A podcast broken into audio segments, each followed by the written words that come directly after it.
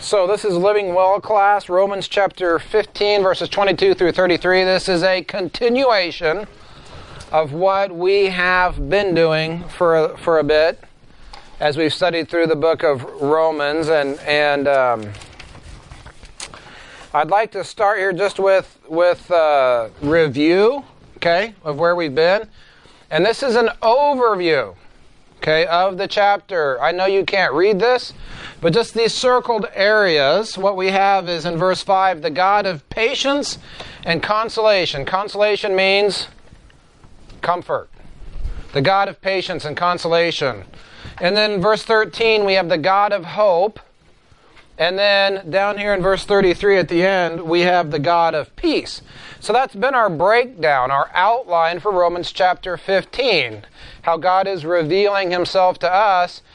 And through study, there's been a lot of insights, a lot of implications in knowing God as the God of patience and consolation, what hope means for us as believers, and who God is as the God of hope. And then this week, we're going to be talking about the God of peace, and, and there's a lot that goes into that. Okay, but what we saw first in this God of patience and consolation, one thing that we saw here was we saw that we need to renew our minds and how we look at, how we view each other, and how we treat each other. That's kind of the theme of Romans 15, okay? And we saw that we have a precedent in Christ, that we have a perfect word we have a process of renewing our minds. There's a pattern, Christ Himself, which we're all trying to conform to. You're not trying to be like me. I'm not trying to be like you. We're all trying to be like Christ. And as we get closer to that, we all get more like minded. We have a pattern or a, or, or a gold standard there. And then finally, we have a possession. That's what, that's what we have received, like Sam was preaching out this morning, we can give away. All right, so we saw that then. And then next, we saw that also in chapter 15 last week in terms of the God of hope, we, we saw that whatsoever things were written aforetime, speaking of like Old Testament scripture, right? Were written for our learning. We ought to be good Bible students, right? Why? Well, that we through patience and comfort of the scriptures might have hope. You know, and if you had a hope meter and it's not pegged out, How's your hope level for your relationships? How's your hope for your career? How's your hope for your family? How's your hope for your well being? How's your hope? If it's not pegged out, then maybe the problem is you, you don't have patience and consolation through study of the scripture. So I'm not saying you're not studying, but maybe we're not studying deliberately to see God for who He is and to see ourselves within His plan, trusting Him. Does that make sense? We, we, we, talked about that when we talked about the God of hope and the difference between hope for us as believers and hope for the lost, or for unbelievers. And here's what we saw. Okay? We saw that. Go on. Okay? Hope for the believer is an assured confidence my hope is built on nothing less, right? His, his word, his, I have his promises. We have an assured confidence in what we know to be true about our future. That's, that's awesome. Hope for the unbeliever, okay, is an anxious contemplation about what they do not know about their future. And those are kind of opposite. So, listen, we are really, really blessed to be in the position that we are spiritually, to have God as His Word and to be His people. But, but let's go on. Let's go on here. This, this is the FOI party. Okay? And this was last night, right? I see Wagi's here. He's having fun. Let's see. Um, are, are you in there somewhere, Bill? No? You guys. I was there, but I was up You were up running, so you were like, yeah, you didn't make the picture, and you go, okay. So, if you would have come to the Friends of International welcome party, what you would have found is there's people from all over the world speaking different languages, right? So maybe if I would want to know where where uh, oh I know where they're from, but but but if I wanted to know where she's from I could go start speaking to her and, and see what language she's speaking. What is your native language? And that will let me know where you're from, right? Okay, so well that that's just normal. You're like, well, Chris, you're not even teaching yet. Much less preaching. Where are you going with this? Okay, so so check this out. If if if your language indicates your home, well, the thing ought to be true for us. Okay, just as a person's language reveals where they are from, a Christian's conversation should reflect his or her citizenship. Now, look, you're like, well, that word conversation doesn't mean like two people talking to each other, right? What's the word conversation mean in our King James Bible? Anybody know? Your lifestyle. However, it's deeper than that. It's not just your lifestyle. Someone's conversation is their lifestyle, exactly, lifestyle based on their citizenship. Okay, now our conversation actually does include our communication. It does include how we communicate with each other even though that's not not how we would use that word. I think obviously how we treat each other and how we communicate with each other is very much part of our lifestyle, of our way of life. And we as believers ought to have a way of life that is based on our citizenship in heaven, not your experiences on earth. And that's kind of the point we want to, to look at now. And continuing with your handout here, even if we cannot determine a, where a Christian's home is, because you can have a carnal Christian, we can determine where their heart is as we listen to what comes out of their mouth. Like, I may not be able to tell if you're truly saved or not based on what comes out of your mouth, but I can certainly tell where your heart is. Because we know this. Matthew chapter uh, 12, verse 34, Jesus is talking to the Pharisees O ye generation of vipers, how can you, being evil, speak of good things? And here's the point He says, For out of the abundance of the heart, the mouth speaketh, and you just can't help it. Your heart gets all full, and then blah, here it comes, all over somebody else, either for good or for bad. Out of the it's going to come out. Out of the abundance of the heart the mouth speaketh. James chapter 1 verse 26 says if any man among you seem to be religious and bridleth not his tongue but deceiveth his own heart this man's religion is in vain. Okay wait hang on james you said if he bridles not his tongue he's deceiving his own his own heart. Why? Because from the abundance of the heart the mouth speaketh. The tongue and the heart are inseparable. Now, they're not the same, but you can't separate them. And the reason my tongue is sinning is because I got a heart problem, not just because I have a tongue problem. Does that make sense? If I bridle not my own tongue, but I'm up here acting all religious, you can say, Well, gee, Chris, you're deceiving your own heart. Wow. The heart and the tongue. Okay, so so the God of peace is with them that speak peace. So this this week we're talking about the God of peace, but it's not just straightforward. It's not just who he is, it's how we access that peace. And that's what we're going to be looking at today. You know, what comes out of our mouth and what are we speaking and what are we choosing? The language of the lost which is our own native tongue, because we're all born into this world as part of a fallen race. That which is abundant in the heart of the lost, which comes out of their mouth, is a language that's based on really one or two words me, mine. You don't have to teach a two year old to say mine, mine, and no, mine. You have to teach them not to say those things. But this is the language of the lost. This is our natural native tongue. It's all about complaining, murmuring, disputing, discontentment, striving, uh, striving and scorning. Eventually, those things flow out of the mouth of the abundant of a lost man or carnal person's heart. And they're all just synonyms for me, mine. Well, why do they do it that way? Why can't they do it my way? I don't agree. Mine, me. That's the language of the lost. That's our native tongue. And I'm going to present that we need to learn to speak a new language as God's people. And Paul demonstrates this for us.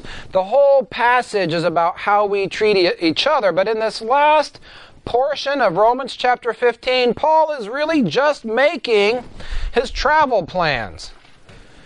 It's like a, a, a ministry meeting, except for FaceTime or, or Zoom, or he's doing it via paper and ink. But the way Paul communicates illustrates beautifully and exemplifies what it is he's teaching in this passage. So let's go to the, the, the, the verses here. And I'm going to read Romans chapter 15, verses 22 through 28. So get eyes on that. We're going to read through this, this passage. Paul says, he, he's been talking about how he's been preaching the gospel where it wasn't preached because everyone needs to hear the gospel. And he says, for which cause I've been much hindered from coming to you. I couldn't come to you because I had to go preach the gospel where it hasn't been preached to fulfill the scripture. He says, But now, having no more place in these parts, and having a great desire over these many years to come to you, whensoever I take my journey into Spain, I will come to you, for I trust to see you in my journey, and to be brought on my way thitherward by you, if first I be somewhat filled with your company. But now I go to Jerusalem to minister unto the saints, for it hath pleased them of Macedonia and Achaia to make a certain contribution for the poor saints which are at Jerusalem. It hath pleased them verily. And their debtors they are. For if the Gentiles have been made partakers of their spiritual things, their duty is also to minister unto them in carnal things.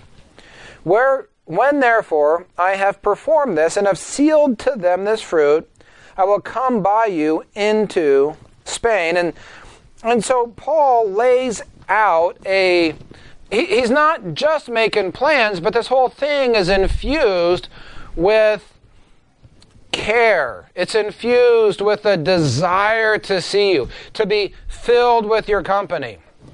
Okay? But what we see here, just, just some basic things before we break up into our small groups. Verse 10, we see that, I'm sorry, verse uh, what verse is that? Verse verse 22 all the way through here really. We see that planning is important. Okay? Planning is important. Paul is making his travel plans, and especially for those people that are involved. Have you ever been part of maybe a ministry team and you're not entirely sure what to do? And you're like, well, I'm all in but I don't know what to do, so I'll just stand here and show up or something. Like planning is actually important. Otherwise, people don't know how to pray, they don't know how to help, they don't know how to serve, they don't know what to prepare for. And if you can't prepare, then you're unbiblical. We're supposed to be a prepared people, right? You can't prepare if there's not a plan, and planning is important. Okay? Now, what we say really matters. But here's one of the biggest things how we say it also matters. Paul's very gracious in his communication. He's encouraging, he's edifying. Okay, let, let, us go on here. Ephesians chapter 4, verse 15. But speaking the truth in love. That's how the work gets done. Speaking the truth in love, we may grow up into Him in all things, which is the head, even Christ. There are people of our family tree, spiritually speaking, who speak the truth, and they're always mad about it. Now, look, I get a little mad when I see the church being deceived and falling into apostasy. It makes me a little mad. But I'm not mad at the people who are here. I'm not mad at you guys. You know, we speak the truth in love.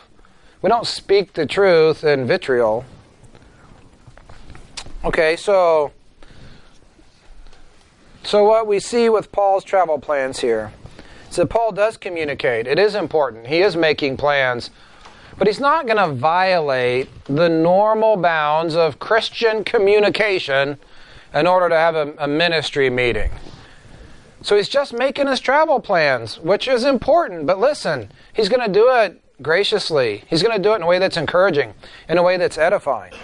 That's what he's modeling for us here. And I would say this even, and maybe especially, our everyday conversations and ministry meetings should have an air of grace. Maybe you're having a meeting at work. If it's you, there ought to be an air of grace. For your part, you're not going to violate what you know to be true of Christian communication in order to have that meeting. Why? Well, because that would be sinning against God. That would be speaking the language of the lost. Scorning and, and disputing and striving, those aren't Christian things. And I'm not saying you wouldn't stand your ground, but you would do it in a way that's biblical. Okay? Paul does that. He models that for us. Okay, so let's look at some verses. Let your speech be seasoned with grace when you feel like it. No, no, no. Okay, now listen. I there have been seasons in my life where I've been way too busy. And I'm just putting out fires. Well, actually, I don't even put them out. I just kind of try to get them under control till it's not the biggest fire anymore. And then it's like, oh, Uh, this is going to burn the house down. I got to do this yesterday. And I go and I get that fire and I don't even put it out. I just get under control. And then there's another thing that's threatening. I got to go just putting out fires. You got anyone ever been that busy? You know what I'm talking about? Okay.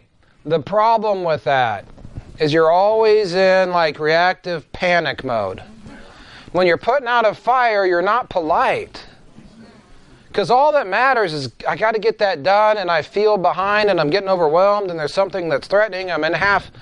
Okay, that can become a habit. And you can't have a meeting where you're getting stuff done and getting stuff planned without going into panic mode because that's all you've ever known or all you've ever done. Christina and I, we got married in college. I was pre med. She was trying to finish her two college degrees. We're going to raise a family. We're going to go to med school. We're going to have twins and then residency and raise a family and homeschool and church plant and then another church plant and then ministry and, and changes in career. All we did for about 20 years was put out fires. We had to learn to actually sit down and work through things without going into panic mode, which is not bad because only one of you can panic at a time. You can't both panic because then then you go into the crazy cycle. And nothing but crazy cycle when everybody's panicking, so we take turns. Take turns on that. I get to panic one meeting, she can panic the next one, but we can't both panic. Okay. No, always seasoned with salt. Ye are the salt of the earth, but if the salt is lost its savor. So listen, it's kind of easy in here to speak graciously because, man, we're the church and we're together. It's harder tomorrow at work. It's harder trying to get out the door with your sick kids. Okay? It's but listen, if it comes time for me to have a budget meeting with my wife and I lose my savor, what language am I speaking then and where's that coming from? If I lose the salt filter, the grace filter in my speech, where's that coming from? Why would I do that? Okay? Yeah, I'm going into panic mode. Okay, next. Let no corrupt communication proceed out of your mouth, but that which is good to the use of edifying, that it may minister grace unto the hearer. And grieve not the Holy Spirit of God, whereby ye are sealed unto the day of redemption. Listen, I'm sealed by the Holy Spirit unto the day of redemption. There ought to be a filter sealed on my mouth that says no corrupt communication is going to proceed out of this thing. But when I speak, it's going to be for the benefit of the people hearing, that it may minister grace unto the hearers, not that it will be a source of scorning that's going to make the person who's speaking feel better. Oh my goodness. Why, why do we miss that? Let all bitterness and wrath and anger and clamor and evil speaking be put away from you with all malice, and be ye kind one to another, tender hearted. Oh my goodness, let's be tender hearted one toward another, forgiving one another. I know I messed you up and offended you. Just listen, forgive me. Let's be tender hearted. Even as God, for Christ's sake, hath forgiven you. Paul's just communicating travel plans. But he says, I've been hindered, but now I have great desire to come unto you. I want to see you. I want to be filled with your company. He's, he brings it into perspective of spiritual reality. He teaches them about the place of the, the Gentiles and the Jews. Verses 29 through 32, we read, And I am sure that when I come unto you, I shall come in the fullness of the blessing of the gospel of Christ. Now I beseech you, brethren, for the Lord Jesus Christ's sake and for the love of the Spirit, that you strive together with me in your prayers to God for me, that I may be delivered from them that do not believe in Judea, and that my service which I have for Jerusalem may be accepted of the saints, that I may come unto you with joy by the will of God, and may with you be refreshed. So, this is Paul's prayer requests. He's getting ready to go. He's going to do a missionary journey, and he has these points that he's seeking for for prayer. And there's four points, but but listen, he says it first of all, he sets this thing up. In verse 29, and he says, I am sure that when I come unto you, I shall come in the fullness of the blessing of the gospel of Christ. But we need to pray. You know, you ought to read in Acts what Paul went through in, Rome, in uh, Jerusalem. And now he came to Rome a prisoner. Paul went through some stuff there, but his prayer included several different things. Okay, but but listen, so so let's go on. Paul's prayer request, and, and here's the point I want to make. Seeking the fullness of the blessing and the gospel leads us to corporate prayer. People do not understand corporate prayer, but they're not seeking after the fullness of the blessing and the gospel. If corporate prayer is something we have to go to, we, we're not actually seeking the fullness of the blessing that comes from being bought in as a disciple and as a discipler. What God set up, listen, I know maybe we don't even like this, but what God set up is that if I'm going to have the fullness of the blessing that He has for me in the ministry, I need you. And I need you praying for me. And you need me, and you need me praying for you. And we need each other. There is a more full, there is a fullness of the blessing. And if we're not together, if we're not for each other, we're not praying together, we're going to miss out on that. And this is part of our small group understanding. Our small group understanding that we need each other. And God set it up that way to keep us humble and to keep us communicating, and to keep us praying, and to keep us loving. Praise the Lord. But he gives us in verse 29 reassurance. I'm sure when I come to you, I'll come in the fullness of the blessing. He gives the reasons why he asks them to pray for Christ's sake. Wait a minute.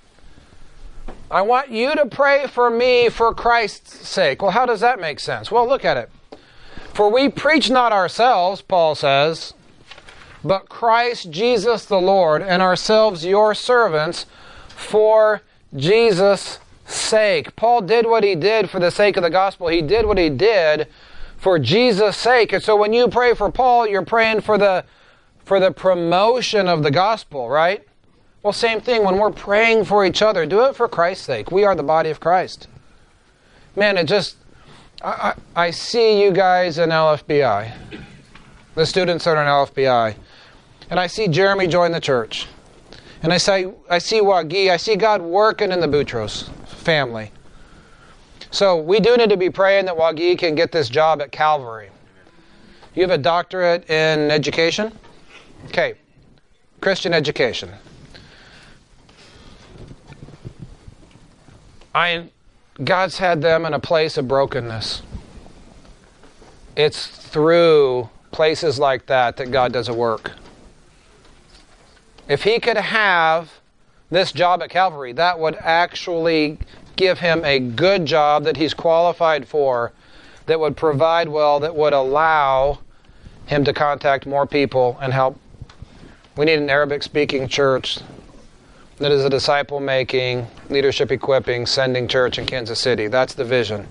So when you pray for Wagi and Lois, you are praying for Christ's sake. Amen? Does that make sense? Okay. Praying in for Christ's sake and for the love of the Spirit, verse 30 says. What? What's that mean? Well, but the fruit of the Spirit, go back, Galatians 5.22, but the fruit of the Spirit is love. Okay, so you have the Spirit, I have the Spirit. We ought to have love one for another. Well, pray according to that love. Pray for Christ's sake, pray for the love of the Spirit. And then Paul gives his specific requests that you can read about in 31 and 32, and, and those also are very enlightening in terms of our corporate prayer. He, he prays for, del, for deliverance. We have to pray for spiritual warfare. He prays that, that the service would be accepted. Well, we need to pray that. God, please accept my service as acceptable. I don't want to waste my time. like, what if you get to the end and you stand before the judgment seat and Christ was like, well, it wasn't really acceptable because you didn't have a few key understandings and attitude. Like, oh my goodness, Lord, help us that our ministry service would be accepted. He prays that he would be delivered from them that do not believe, that his service would be accepted, that I would come to you with joy by the will of God, and may with you be refreshed. He prayed that his journey would be would be would be uh, uh, that God would, would go before him in that, and that there would be refreshing at the end of it. When we come together, it ought to be refreshing. That's what's designed. And then finally, in verse 33, is Paul's blessing. He says, Now the God of peace be with you all. Amen. And this is where I want to spend a few minutes. Because this is not just a benediction. Okay? Sometimes in some churches or other countries, before you leave, you give like a benediction. Now, may, the, may God bless you and keep you, and may his face shine upon you. And, You know, and, and you do kind of a as a Christian leader, you, you ask God's blessing on everybody before they go. And, and we don't do that a lot here, but there's more to this than just that. Because the God of peace is with them that choose the way of peace. Turn with me to Philippians in your Bible. Okay? Philippians chapter 4.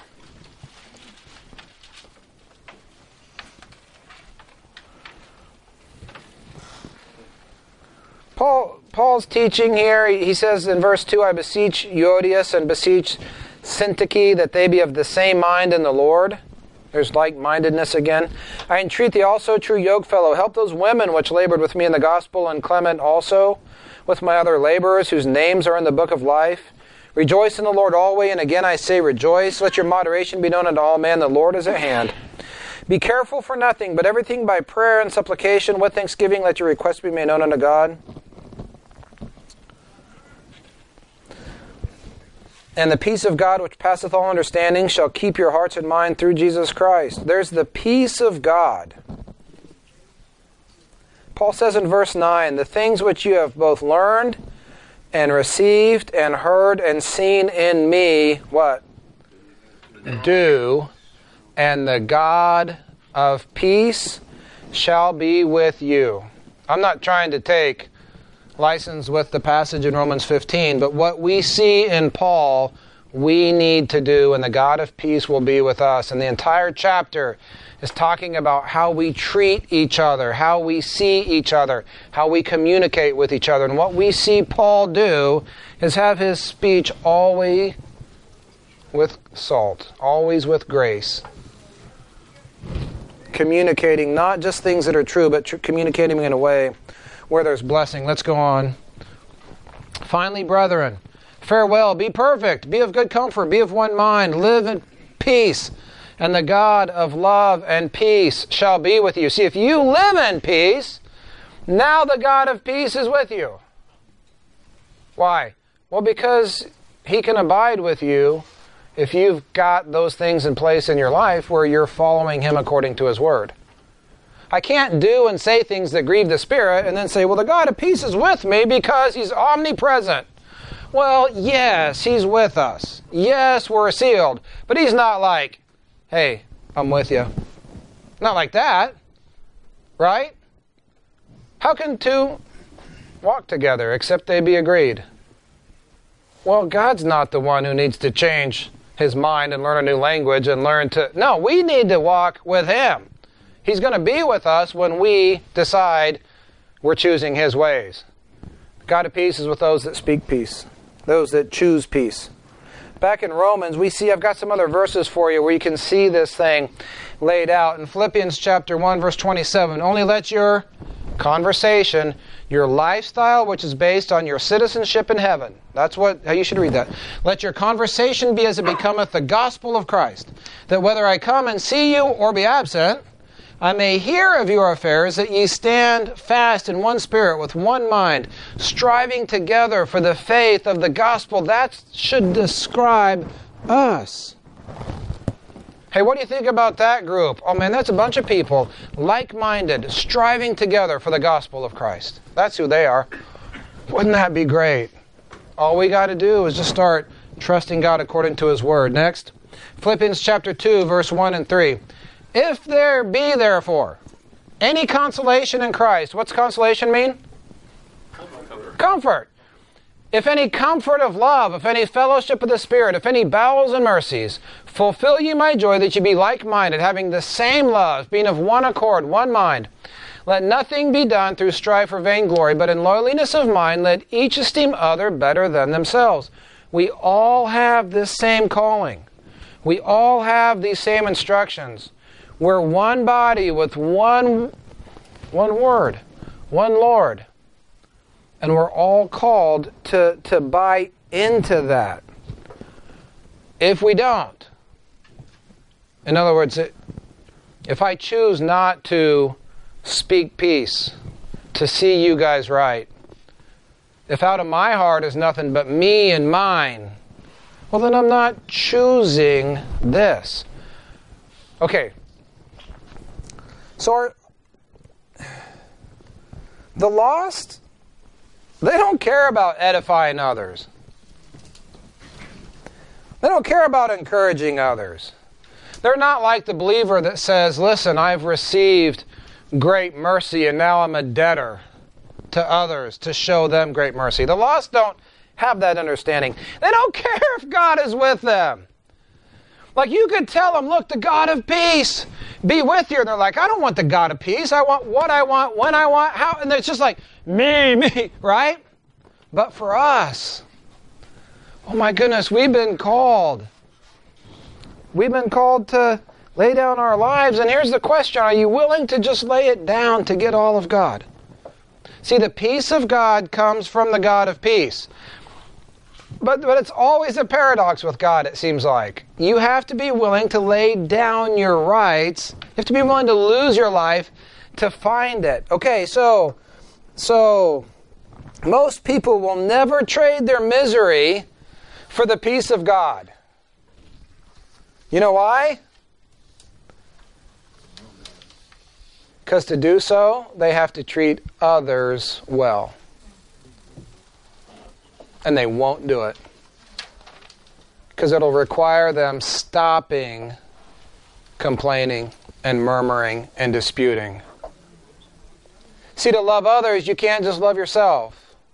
And most people would rather have their miseries than have God.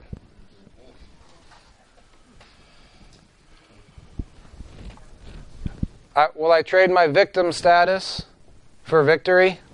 I don't know. Most people won't. But here's the thing, and here's what breaks my heart.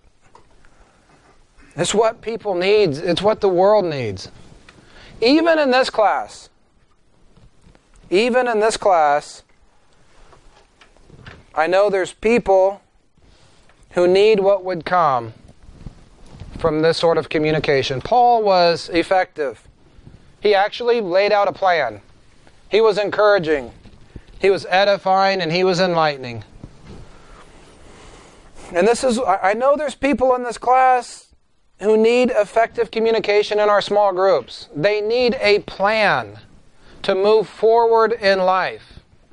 And see, some of you, you could help them with that plan. The problem is your heart is not speaking things that are effectively helping others on their plan because you're too concerned with your own situation and it's me and it's mine and here's what's wrong in my life and then your brother or your sister who needs your help and your life experience and your gifts to put a plan together are not getting it because our hearts have not learned to speak a new language. We haven't put a filter on our mouth to speak biblically. I know there's people in here and they need encouragement. They believe, but they're like, help my unbelief. And they need you to come alongside them. And sometimes, listen, sometimes it's just this it's going to be okay. I've been there. I didn't know if it's going to be okay. And someone, I don't think he's even saved. He probably could just tell I'm about to, like, give up. It's just a little, hey, it's going to be okay. Like, okay, all right, I'm going to choose to believe that. And it was okay. There's people in here that need edified, they need strengthened in their faith. There's people in here that need enlightened, they need their faith increased. Ephesians chapter 4, verse 26 tells us to ponder the paths of our feet and let all of our ways be established.